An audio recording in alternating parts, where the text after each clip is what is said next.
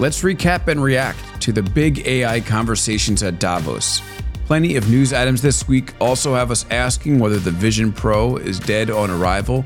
Google is making more cuts, and Meta has bought a boatload of NVIDIA chips. All that and more coming up right after this. The LinkedIn Podcast Network is sponsored by Alumni Ventures. Invest with confidence. Discover the power of venture investing with Alumni Ventures, America's largest venture firm for individual investors. Learn more at av.vc. Welcome to Big Technology Podcast Friday edition, where we break down the news in our traditional cool headed and nuanced format. We have so much to talk about this week, including plenty of updates from Davos, where it seems like everybody gathered, and then real product news from Apple and uh, corporate news from Google and Facebook, just buying up every NVIDIA chip in the world. Joining us as always here on Fridays is Ranjan Roy, who writes margins on Substack. Ranjan, welcome. Alex, are you in Brooklyn or are you in Davos right now?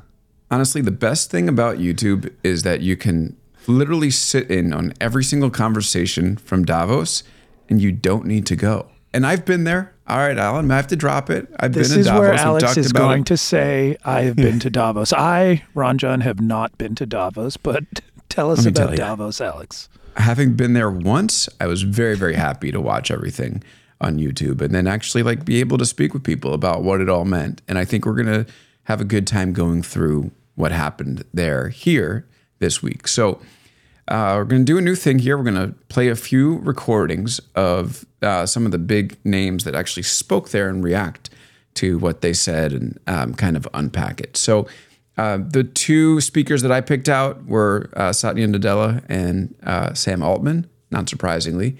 They've been driving a lot of the news in the tech world, in the AI world recently, and they spoke about some really interesting things, including the state of their partnership and where the research is going.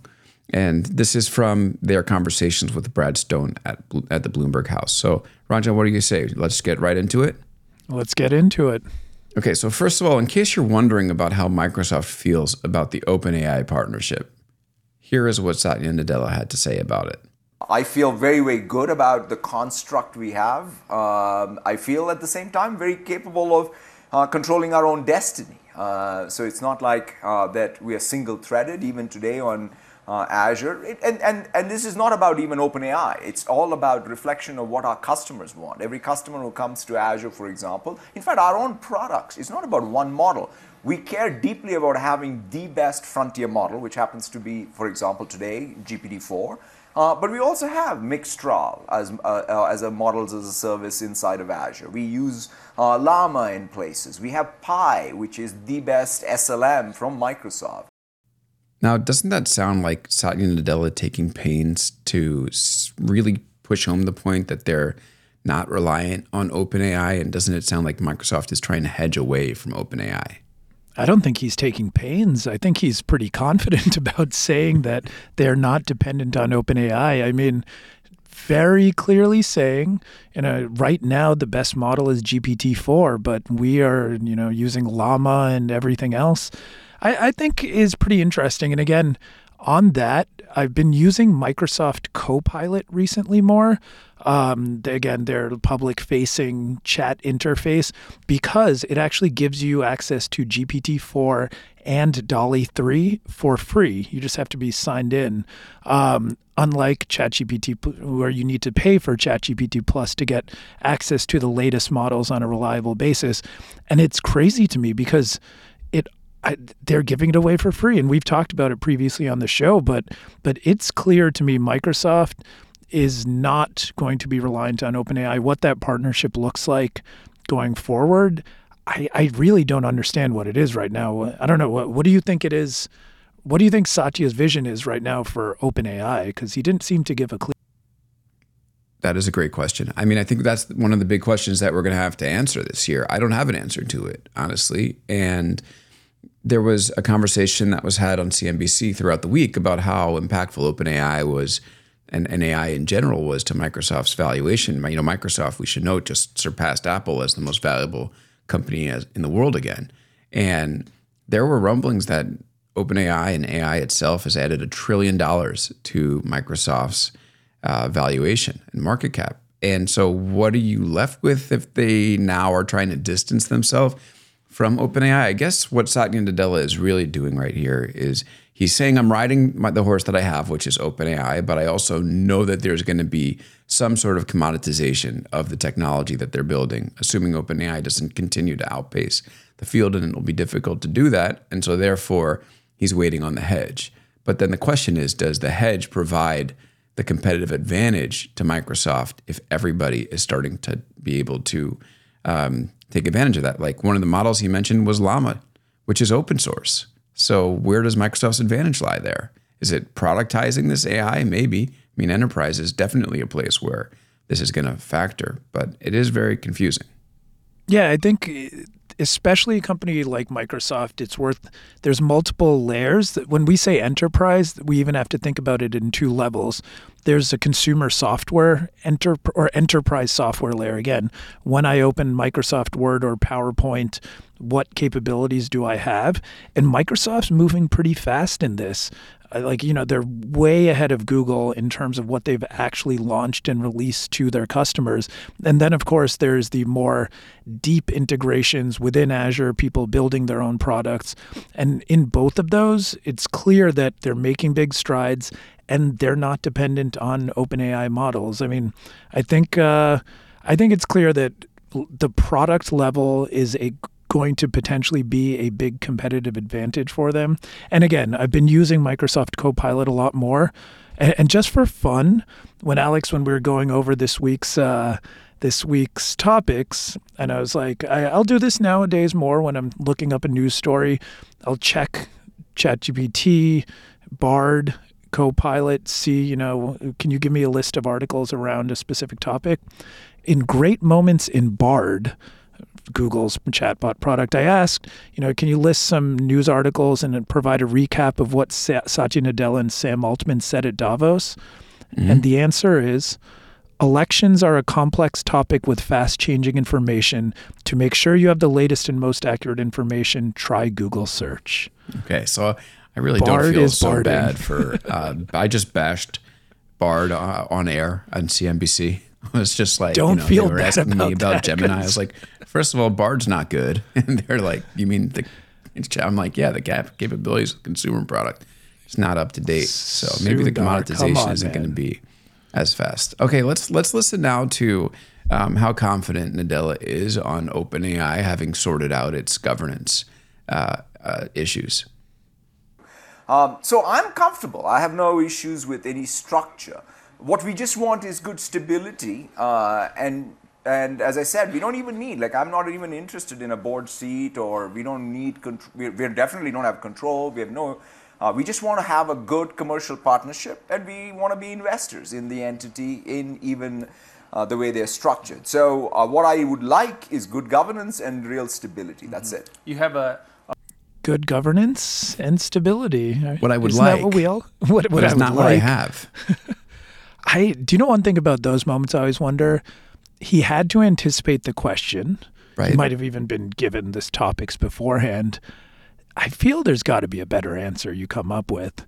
Again, at, at this point to me, I don't know, does Microsoft you you continue deflecting these kind of questions and say generic answers or do you commit to here's what this means for us and what we want from them? Well, I, I guess like the thing that I'm mostly surprised about is why he didn't say I'm confident the governance issues are in good hands right now. Obviously, he doesn't think that. So I, I guess that like oh, he, you know what I'm saying? Yep, good nuance. He did not. Yeah, you're right. What I would like never said they've moved past and we're looking forward to the future or something generically be, corporate like that. He yeah. said what I would like. So speaking of like some of the issues that we're going to see this year, it, it will be this continued uh, governance question with OpenAI, and it kind of goes back to the the question about Microsoft. Is like, wh- what is their AI? Does can their AI play exist without OpenAI? I okay again, and this is going to be my uh, umpteenth Google or Microsoft Copilot reference already in this episode, but I think OpenAI is in trouble. I think OpenAI is in trouble. I think again, ChatGPT Plus and that interface, it's a great product. It's you know been the leader in this, But when you start looking at Microsoft essentially distancing themselves from OpenAI, the same way AI has added theoretically a trillion dollars to Microsoft's market cap, you have to assume the Microsoft partnership has been instrumental in pushing OpenAI to the 80 to 100 billion dollar valuation as well. Right. Um, you have the lawsuits from the New York Times. So, from a copyright perspective, OpenAI is the poster child and target. Mm-hmm. From a product standpoint, their own investor is giving away their product for free, I, which still blows my mind. I mean, at every level. And then from a governance and just corporate and organizational standpoint, they clearly have not really made people feel good about where they are. What, what's the bull case for OpenAI for you? Well, I think we're about to talk about it, but I'll, I'll say first Oh, of all, okay, like, all right. Let's I hear it think from Satya- Sam, I guess. Yeah, Satya is. In, I think he is in the fool me once, shame on you, fool me twice, shame on me mode, where he's like, all right, the first time we didn't see this coming, uh, we're not gonna. We will be prepared in case the second time comes, and we're not gonna bet the company on one anymore. And I think that's the gist of his statements here, because he was also like speaking to Brad, and Brad asked him. This was this answer that he gave about governance was in res- Brad, Brad Stone from Bloomberg. The response that he gave was in in response to a question about like is he satisfied with OpenAI government governance? And he tells Brad like you're speaking to Sam later aren't you? Like he has to figure that out before he gave this answer. So I found that really re- revealing. Now okay your question. What is the bull case for OpenAI? I, I let's just listen to Sam Altman. We're right about what's going to happen here, this is like bigger than just a technological revolution in some sense. I mean, so, sort of like all technological revolutions or societal revolutions, but this one feels like it can be much more of that than usual. And so it, it is going to become uh, a social issue, a political issue. Um, it already has in some ways. But I think it is strange to both of us that it's not more of that already. But with what we expect to happen this year, not with the election, but just with the, the increase in the capabilities of the products, uh, and as people really catch up with what's going to happen, what is happening, what's already happened, uh, there's like a lot of inertia always in society. So that is fascinating to me that that Sam is basically telegraphing the fact that there are going to be enormous breakthroughs from OpenAI this year and you know maybe some of it is CEO talk but this has sort of become a theme for him talking about all the stuff that we're going to see this year is going to be like you know pretty groundbreaking stuff and you know it doesn't seem like it's going to be like just a little bit smarter GPT model. I mean, what he's teasing is like something like he talks about that we're going to have to reckon with on a societal level. So that's the bull case for OpenAI, I think, is that they actually build that. I don't know. I think to, to me, the more I've looked, because again, even, I do believe and agree that the advancements and the speed of advancement is continuing again even like Midjourney v6 versus v5 is is you know like a step change in how good the quality is and how easy it is to use. So the idea that maybe OpenAI is going to have some massive new release i think is very reasonable is it something that other people are not going to do? I don't know. Like, are other people catching up? The Claudes of the world, even Midjourney, other competitors of different parts of OpenAI's ecosystem. But, but again, anytime the conversation moves into these kind of like theoretical AGI Terminator-ish scenarios, you know, I start to question how much of that is just kind of like, as you said, CEO talk and promises versus reality. Again, like on this, and we can we should definitely talk about, you know, on the societal impact side of things. I think there's a lot of issues that are already be cre- being created by GPT three and then four, so eventually five. But I don't know that I wasn't sold on that. What does your gut tell you? Big stuff coming for OpenAI, or that was CEO speak this year? Ah, okay, again, it's a tough one. I think big stuff is coming, but I don't think it will be significantly different or better than what other companies are doing. Okay, I'll take the other side of that coin. Uh, given what All I'm right. hearing from Sam, uh, I am very curious to see what the, what technology they release. And there were some attempts at Davos to get him to talk about what's coming, but he very gently refused. So Okay, but one more thing about uh, you know one more clip that we'll listen to is about the societal impact, and obviously the question is like whether this is going to take jobs. And I just spoke with Albert Wenger about that a couple weeks ago, but um, or last week. But this is something that was put to Sam uh, front and center, and here's his response on how it's impacting coders you know, you hear a coder say, okay, I'm like two times more productive, three times more productive, whatever, than they used to be, and I like can never code again without this tool. You mostly hear that from the younger ones, but um, it turns out, and I think this will be true for a lot of industries, the world just needs a lot more code than we have people to write right now. And so it's not like we run out of demand, it's that people can just do more. Expectations go up, but ability goes up too.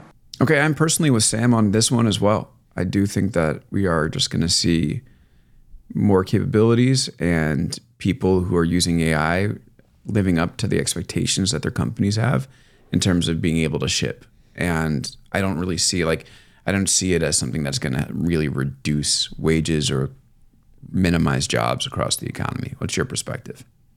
Oh, see, I think there will be a tremendous impact on jobs. I think it's going to reshape and reformulate a lot of different industries. I'm actually, I, I am still, I don't even know if the word is bullish, but convinced that that will happen. And I think, you know, there's going to be impact and there's going to be people needing to learn different skills and there's going to be, you know, it's it's going to be a big issue, but I did like that idea that the world will need more lines of code. I, that's pretty good. That's I think like from a pure like coding perspective, maybe it doesn't shrink things too much. That people who understand, there's still going to always need to be people who understand code and how to apply it. So, and how to use AI systems to generate code. So, I think that's reasonable. I mean, as a writer, I think I actually probably maybe the world does not need as many words as. Oh my uh, God! It certainly does not. exactly, exactly. it needs better words, but not more words yeah, words, the volume could decrease a little bit. So, so I think on that side, again, if you are a writer for an SEO optimized recipe site, that's probably going to change. Um, I mean, all those things that, that, these things will all change, I think. But but I think from a societal impact, I mean, we have to talk about the upcoming U.S. election. We just the Iowa caucuses were this Monday. Like it's yep. front and center right now, and it it's happening right now. So I think that we, yeah, let's definitely get into this, especially as it pertains to AI. And obviously, this is going to be a theme for us this year. Um, both like the elections that are to be 70 to 80 Democratic elections across uh, the globe this week, this sorry, this year, and of course one in the U.S. Uh, we have a global audience. We won't go too crazy on U.S. politics, um, but but it is obviously a testing ground for a lot. This U.S. presidential election is a testing ground for a lot of worries of technologies, new technologies, and of course, AI is going to be front and center. And I think there is this. It's so. First of all, I'm glad people are concerned about the fact that AI could po- pose some problems in the election. But I think that the level of attention that's getting compared to the problem is maybe disproportionate. Maybe some. Maybe people are trying to make up for the lack of attention for social media, and then how that how that effort played, and trying to say like AI will have an equal impact. And I just don't really see it. So let's just read the headline. So this is from the Wall Street Journal. OpenAI bans the use of AI tools for campaigning and voter suppression. Uh, and basically, it says OpenAI's ChatGPT and DALL-E are some of the most powerful AI chatbot and, Im- uh, and image generation applications available. And then OpenAI said people aren't allowed to use its tools for political campaigning and lobbying. People also aren't allowed to create chatbots that impersonate candidates and other real people or chatbots that pretend to be local governments. I think that like this is a thing. In campaigning, the, the cost to create media is so low that you don't really need AI to flood the world with disinformation and misinformation. Like it's going to be a problem with AI or without AI. And I don't think this dramatically causes a bigger problem. And I think that people, you know, if people are chatting with a politician chatbot, like, come on, like, is that going to sway an election? I doubt it. What do you think, Ranjan? I don't know. I, I, I, so on one side, I do think the algorithms, and we've, you spoke with Kyle Chayka uh, Chayka, Chayka, Chayka. um, Chayka on Wednesday. I I mean, it was a really good episode on his new book. Uh, and the impact of algorithms. To me, that's a much greater issue than generative AI specifically, because again, it, what is the distribution side of it is just as important, if not more important, than the actual content creation side. As you said, you know, you don't need generative AI to make up something and just tweet or post about it and then send it around. But I do think the the there's the disinformation side, then there's the kind of like complete fabrication and creation of a like the deepfake side. The idea that uh, there there was actually a politician back in December um, who had created using generative AI. And it felt a little kind of PR gimmick issue as Democrat Shamaine Daniels was running for Congress and created her own AI generated robocalls. Hmm. That and the idea was she could make it more personalized and you could make it, you know, target people better and not have to do all the work of recording your own voice to target all these people. That to me was actually like an interesting reasonable productive use case of this. It's like actual tailored messaging to different constituencies that you use AI to generate so you don't have to sit in a studio all day to record wherever you would one records robocalls. But of course, you know, we are in for an endless world of deep fakes of Biden saying something or Trump saying something or who whatever other candidate saying something and people believing it. And I think that is a capability that exists this year that has not existed in any previous election. Yeah, I'll tell you where I think this actually starts to resonate. It's when video generation gets good, and then when we can't tell the difference between, um, you know, what a real video of something like Donald Trump saying is and a fake video. And oh wait. I, I, oh, sorry. Go go go. Yeah. Okay, so I, I guess like what I'm going to say on this one is, and maybe maybe I should like, ca- I think what you're about to say is that already exists. I what I'll say is as a counter is when it gets easy for everybody to make it, and then when that happens, it's not going to be as much as people believing that these videos are the truth. It's going to be about people believing what they want to believe and not caring whether they're fake or real. That's going to start to cause some problems. All right, what do you, do you have to say about that? Okay, so it already exists. you, I knew you were going to say that. You said I was going to say it, and I said it.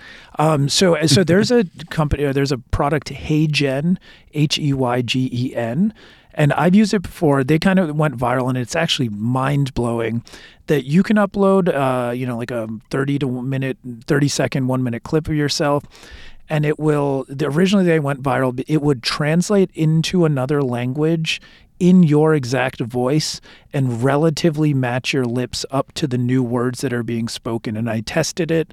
I was like having it have me speak Chinese and Spanish and showing it to native speakers. And they're actually like, this is not bad. And it actually kind of looked like it was me speaking. And so this morning, there was a really interesting. Uh, on, tw- on Twitter, I opened it. My entire For You feed was Javier Milei, the new Argentinian firebrand president, him giving a speech in Spanish that was translated in HeyGen to English.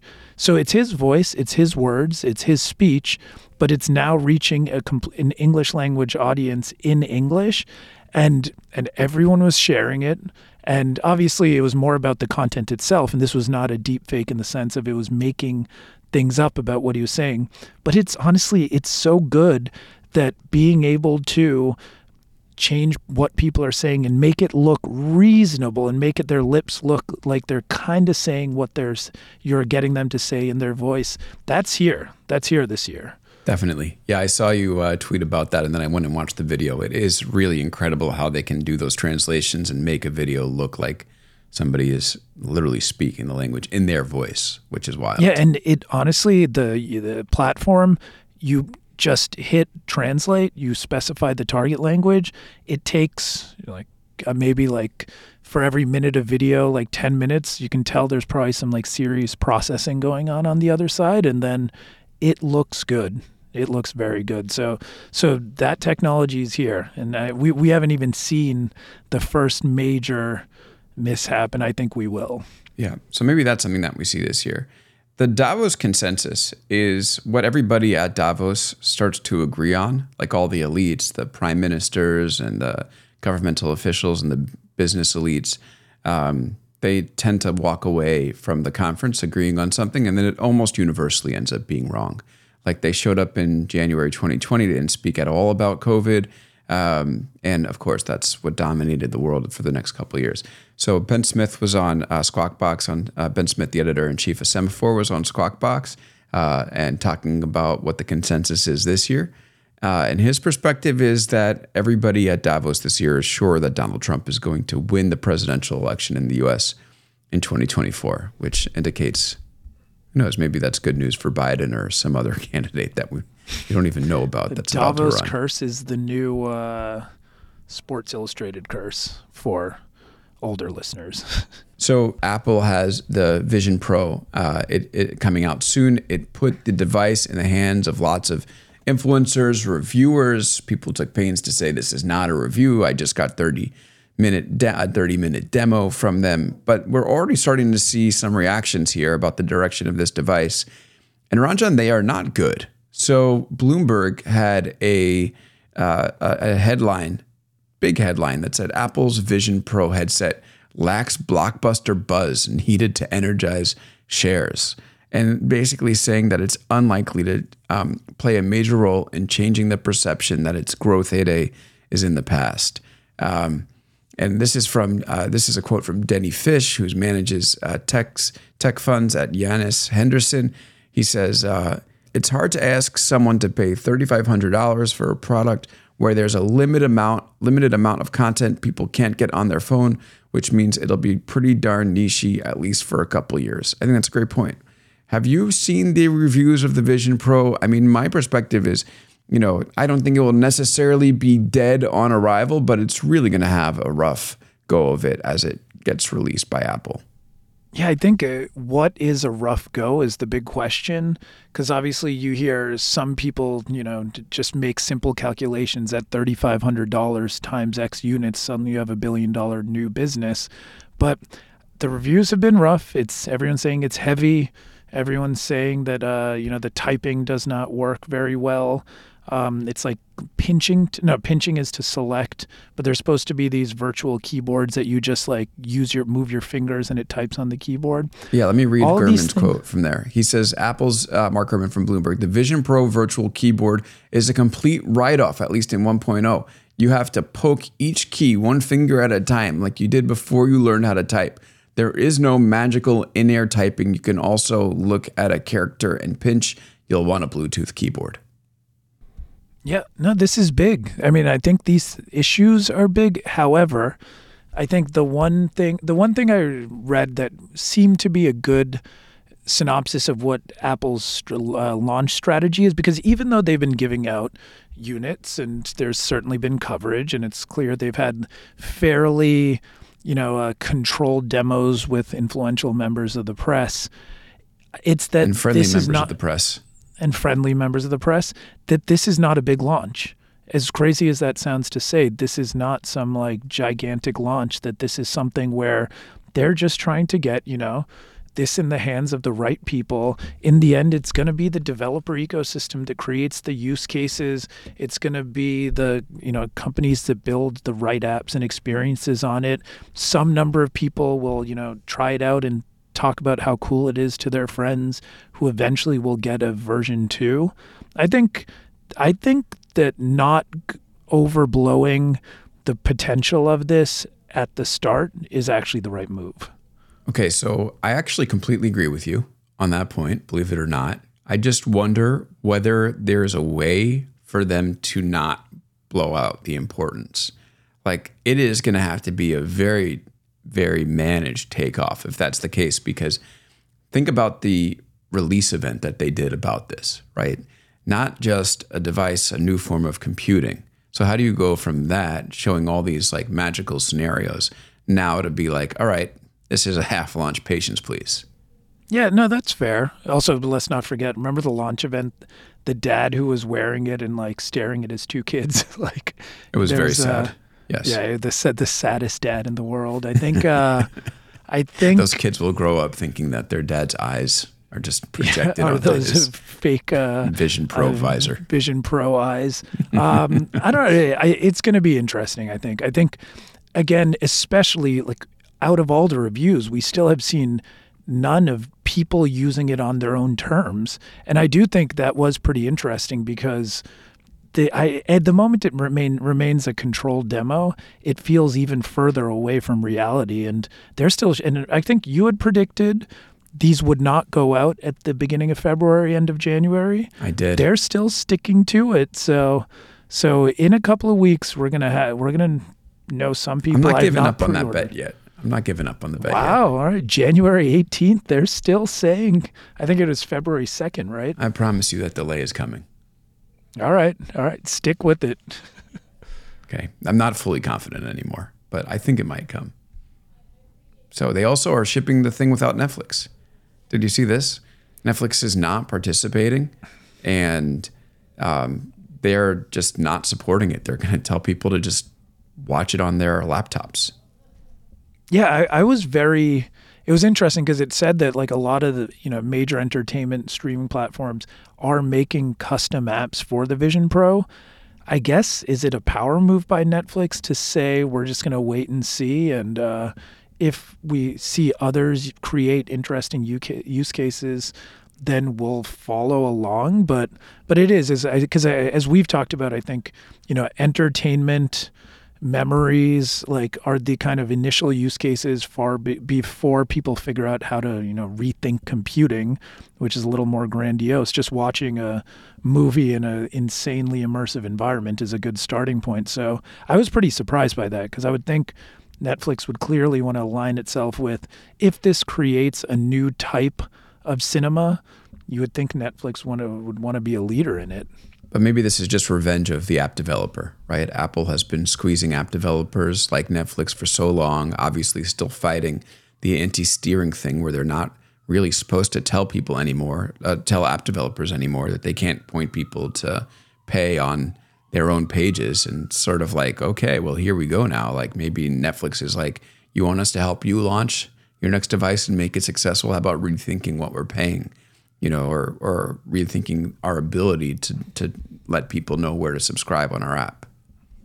actually in terms of revenge of the app developers spotify as we all know has become been one of the very vocal voices about you know in battle with apple around the the app store tax and annoyance that they have to play ball and give away 30% of their subscription revenue through to apple if it comes through the app store this is the smallest nerdiest ui thing but like today i was sharing a song from spotify and i noticed they put iMessage, the ability to share it, after everything else that exists on your phone, whereas every other app puts iMessage first if you have an iPhone. And you could just see there was some developer who very clearly was uh, thought that one through that some little jab at Apple through some little UI tweak that we're going to try to punch you where we can. So yeah, I think these companies they they go back and forth. Exactly. And yeah, that's my story in big technology this week. I mean, it'll be out Friday morning, but just um, the perspective is that Apple's offensive moves have actually opened up lanes for its competitors, especially Meta. So we talked about that last week. We won't Oh, have to yeah, rehash yeah. it again, but Yeah. that is something that's happening. It'll be interesting to see what happens with these with these developers as they are asked to come on board the Vision Pro, and maybe they say, "Listen, you want your product to be successful." Yeah, all right. Well, let's make a deal around that thirty percent. Well, hold on. I'm going to make a call here though. Yeah. it is it only though because anytime let's say this is a completely new medium is it brand new companies that actually figure it out and take advantage instead of the incumbents and i mean which puts apple in a great position but and i think it could be that you know the next netflix that lives in the immersive vision pro environment might not be netflix at all Yeah. Well, it's going to take money to program for the Vision Pro. So Netflix has the money. It's going to be not tough with for generative ai That's true. Yeah, that's right. We are the real format of the Vision Pro will be seeing political propaganda deepfakes. that's the promise it's a new world All right, let's take a break. We'll come back here and we're going to talk a little bit more about layoffs at Google and Meta's big investment in Nvidia. Back right after this. Hey, I'm Michael Kovnat, host of the Next Big Idea Daily. The show is a masterclass in better living from some of the smartest writers around. Every morning, Monday through Friday, we'll serve up a quick 10 minute lesson on how to strengthen your relationships, supercharge your creativity, boost your productivity, and more. Follow the Next Big Idea Daily wherever you get your podcasts. Hi, I'm Tomer Cohen, LinkedIn's Chief Product Officer. On my podcast, Building One, we dive deep into what it takes to build great products.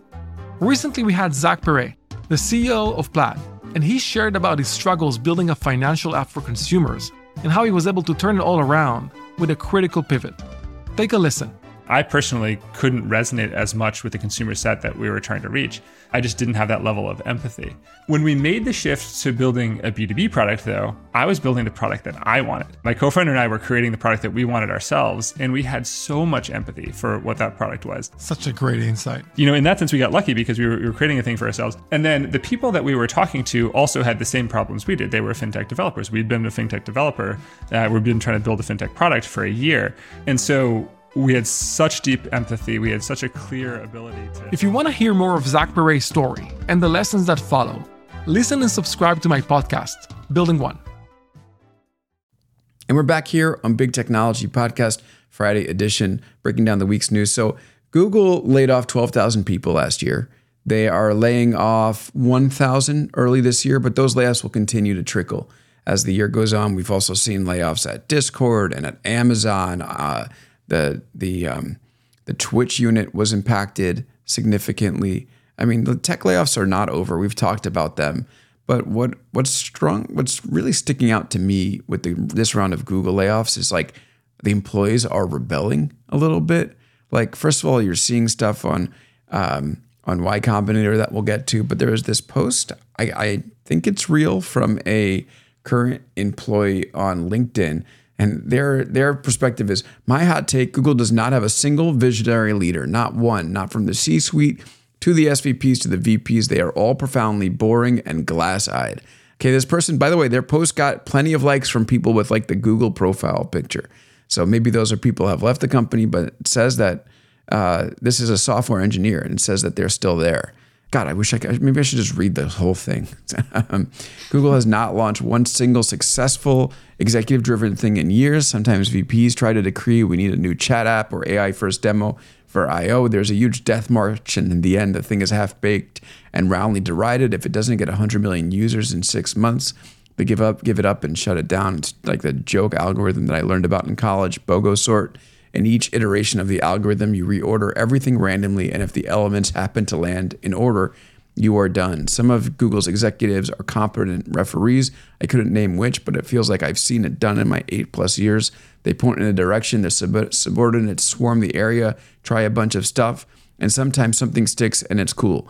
Right now, all of these boring, glassy eyed leaders are trying to point in a vague direction AI while at the same time killing their golden goose. Given they have no real vision of their own, they really need their subordinates to come up with cool stuff for them. And at the same time, they've been rolling layoffs. I mean, it goes on and on and on. It's a remarkable post. What do you think I about think the fact that this is? Should, should we just look at this as disgruntled employee, or what? What do you think it is? No, I think, and we've talked about this a lot. That out of companies launching completely new products, paradigms, anything. What was the last major thing that Google did? And, uh, you know, is it YouTube, Google Maps, all these things have been around for a long, long time. And, and as you said, it's the, uh, in, or as this author wrote, that idea that things have to hit such a scale that if it doesn't get to 100 million users in six months, they give up and shut it down. I've heard that from people who were mm-hmm. previously at Google. And that's exactly, you know, the the opposite of some kind of longer innovation where you're experimenting and testing and certain things take off and then those you continue investing and and yeah, I think the what is the vision is still unclear. It's clear that this is going to completely transform their golden goose. And what's it going to look like after that? No one knows. But already you see like generative search on Google is pretty good. But Microsoft's Copilot is an iOS dedicated app, is a website, works well. they're going after search already. Companies like Perplexity are going after search already, and Bard is still barding. So, and isn't isn't even available on an iOS app. So I think like yeah, it's it's it's tough over there. Let me read some. of Now I'm going to go to my favorite comment, which was on Y Combinator. Okay, it says. Sundar is not a psychopath. You're making a common error ascribing humanity to Sundar. This is about the layoffs, by the way. Sundar is a growth robot with no moral system. See this description of Larry Ellison. You need to think of Larry Ellison the way you think of a lawnmower. You don't anthropomorphize your lawnmower. The lawnmower just mows the lawn. You stick your hand in there and it'll chop it off. The end. You don't think, oh, the lawnmower hates me. The lawnmower doesn't give a shit about you. Lawnmower can't hate you. Don't anthropomorphize the lawnmower. Don't fall into that trap about Oracle. The difference is, is that Sundar is an industrial scale trash compactor, not a lawnmower. And then someone responds, the comp- comparison to Oracle is pretty good. Working for Sundar's Google, it sounds like this is a current employee, feels a lot like working for a company whose only product is quarterly earnings reports. I have no idea what the company's mission anymore is besides uh, number goes up. The old descriptions of Google's creative, disruptive, academic culture seem very foreign at this point. Our raw materials are the brains of new comp sci graduates, and our product is money. Okay, there's a lot of gold in that one. I'd never heard the Larry. Had you heard the Larry Ellison No, that's the first for me. Yeah. that that was quality. You don't if the, if you put your hand in the lawnmower and it chops it off, the lawn, lawnmower doesn't hate you. Um, yeah, no, and I, I that's I think a pretty fair summation. Like, like it, it, I think for Google, if you think about the whole vision thing, to organize the world's information was a very difficult problem and hard and noble thing. I mean, that's actually right now with large language models, organizing large chunks of the world's information has become one of the simplest things to do. And it what do you do after that? Like actually, yeah, what is what do you think Google's next growth area could be? I don't know. Putting no more ads on It YouTube be- videos. Yeah, it better freaking be AI. Like it better be large language models. No, I think shoving even more ads into a YouTube pre-roll and making you watch like four minutes of ads to watch a 30-second video. That's Oh the God. future. What a Yeah. torture to make you sign up for YouTube Premium or something like that. Yeah, I still Bad. haven't. Do you? it's a real like. Oh, sorry. Are you a YouTube Premium subscriber? No, but I think about it all the time. Yeah, same, same. But I just refuse to. It's a lot of I money. will. I know. it's YouTube not- should be I free. will on print. Actually, so years ago, before YouTube had ads, I asked someone at Google, "How are you going to monetize this?" And they insisted that there would eventually be some pre-roll ads. But they would never have uh, what is it called when an ad shows up in the middle of a long video? There's some specific Mid-roll? advertising mid-roll ads, yeah. Um, never have mid-roll, and that you would always be able to skip every ad. Like this was this very proud person. I think it was like 2010, 2011, maybe saying this to me, and then look at YouTube now. Yeah. Yeah. Yeah, it does. It does seem like there were where there's smoke, there's fire, and, and within Google, like it does seem like this is maybe not like perfectly correct about what's going on, but maybe directionally accurate. So we'll we'll keep looking into it. It would be an interesting. I mean, they've definitely slowed down. There's no doubt about that under Sundar. Uh, last story for us this week. Meta uh, is like one of the first companies to announce how many H100 chips they have from NVIDIA. They said that they have, at the end of this year, they're going to have about 350,000 NVIDIA H100s, which is what you train, train uh, AI on uh, overall, and, and, and overall 600,000 H100 and H100 equivalents of compute if you include other GPUs. Okay, this is a massive amount of computing that they're using for AI. Zuckerberg also said they wanted to achieve, they want to achieve artificial general intelligence, which has long been the goal of the Fa- Facebook AI Research Lab. By the way, quick plug: Joelle Pineau, who runs F- Facebook AI Research uh, or Meta AI Research, whatever it's called now, is going to be on uh, in two weeks. And next week we have an awesome guest, Dennis Crowley, the founder of Foursquare, is coming on. We're going to talk about Foursquare, the Foursquare moment, New York politics, all that stuff. Okay, so with that plug now done, we hope you stick around for those episodes. Um, this is a tremendous amount of money. I think the estimates are that they're they've spent around 10 billion on these chips And this number is half of all the H100s NVIDIA said it was going to make this year. Obviously, this is cumulative, but holy shit, what an investment that company is making in this stuff. I mean, it's better than the metaverse, I think. I think, you know, like the line item for uh, you know, the, the innovation or re- reality labs. And this is one important thing that for a long time, the amount of spend on reality labs, everyone was only ascribing to the metaverse itself and virtual reality, basically. Whereas for a long time, they've said like AI research lived under that same budget. So investors have to be, again, very happy that more and more of that money now is actually going to this infrastructure war. And I think it's smart this is mm-hmm. where a lot of the battle will take place and to position yourself well for this.